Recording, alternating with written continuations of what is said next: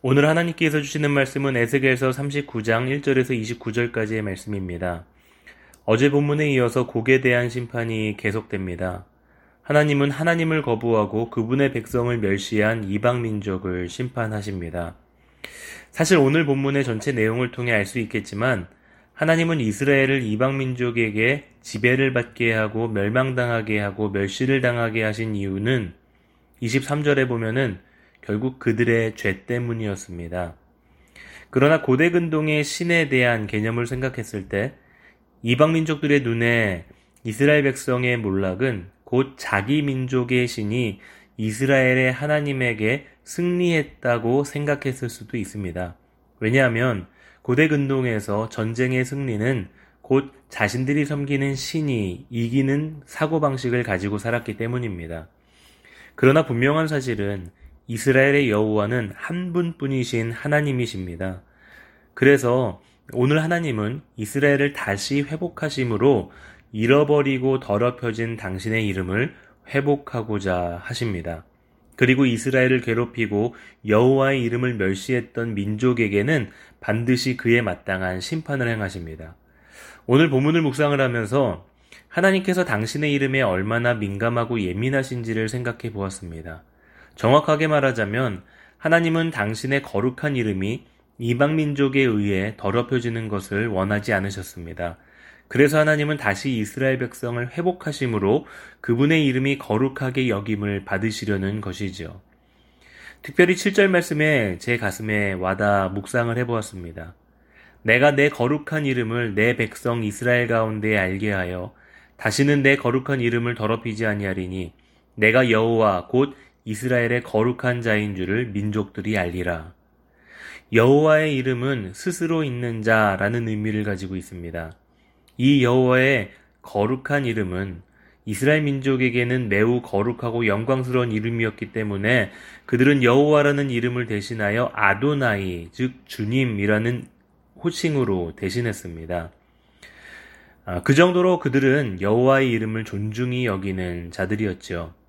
그런데 왜 하나님은 그들을 이방 민족에게 심판당하게 하셨을까요? 그 이유는 그들이 여호와의 이름을 알고 존귀하게는 여기지만 여호와는 몰랐기 때문입니다.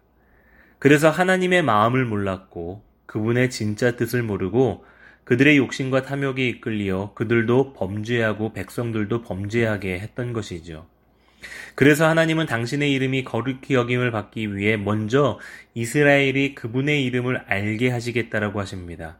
이 말은 이름을 안다는 것이 아니라 하나님이 정말 어떤 분이신지 그분이 이 땅 가운데 원하시는 뜻이 무엇인지 알게 하시겠다라는 것입니다.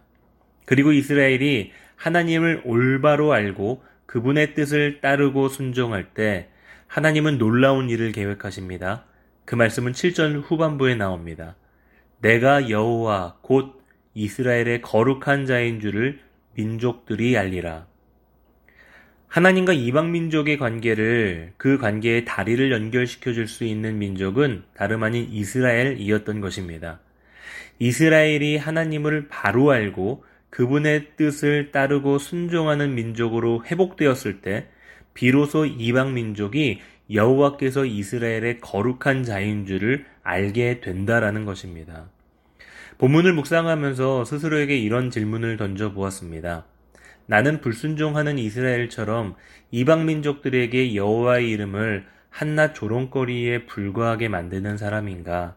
아니면 그들이 여호와의 이름을 경외하게 만드는 사람인가?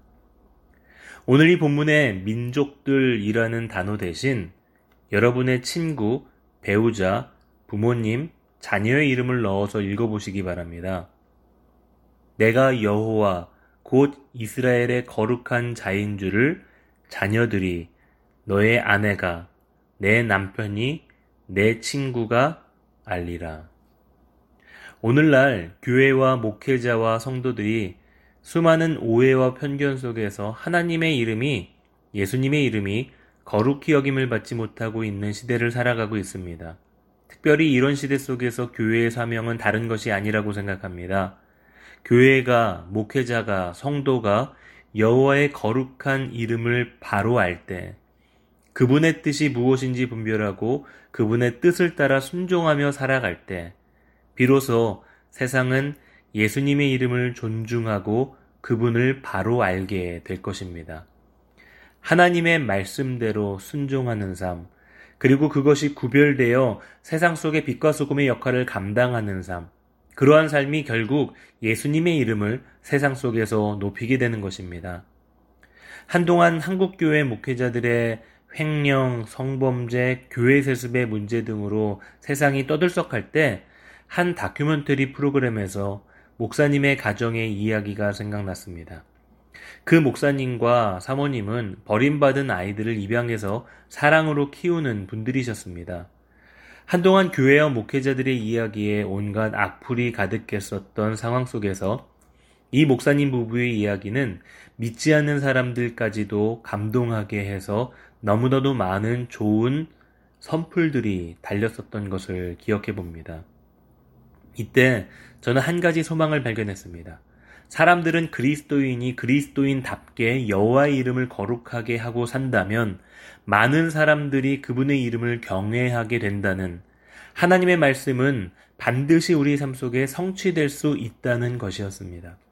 사랑하는 성도 여러분, 오늘 하루 여호와의 거룩한 이름을 위해 사시기 바랍니다. 예수님의 이름을 위해 사시기 바랍니다. 우리의 삶, 우리의 언어, 우리의 인격, 이 모든 영역에서 하나님의 뜻에 순종하는 하루가 되시기를 주님의 이름으로 축복합니다.